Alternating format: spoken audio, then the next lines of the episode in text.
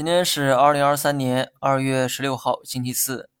我在想，多大的利空才能引发如此大规模的跳水？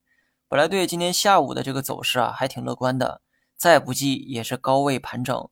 如此大规模的跳水，我连想都没想过。这要不是有什么利空去刺激，打死我都不信。可具体是什么利空，我目前还没看到任何可靠的消息。小道消息啊，倒是挺多的。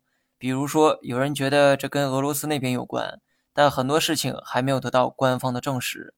中午的时候看到很多官媒在分析市场大涨的理由，结果午后都开始忙着找大跌的理由，可真是苦了这帮编辑哈。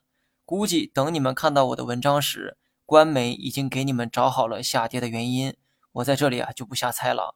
虽然是大跌，但我依旧是持仓未动。说实话，我也想过防御性的减点仓位。但仔细想，我连因为啥导致的下跌都不知道，就跑去减仓，这种行为怎么看都是对智商的侮辱。买卖需要有依据，依据来自你对事实做出的主观判断。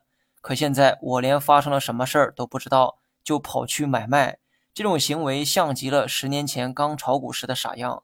所以啊，要不要变动仓位，还需要等确切的消息出来之后再下判断。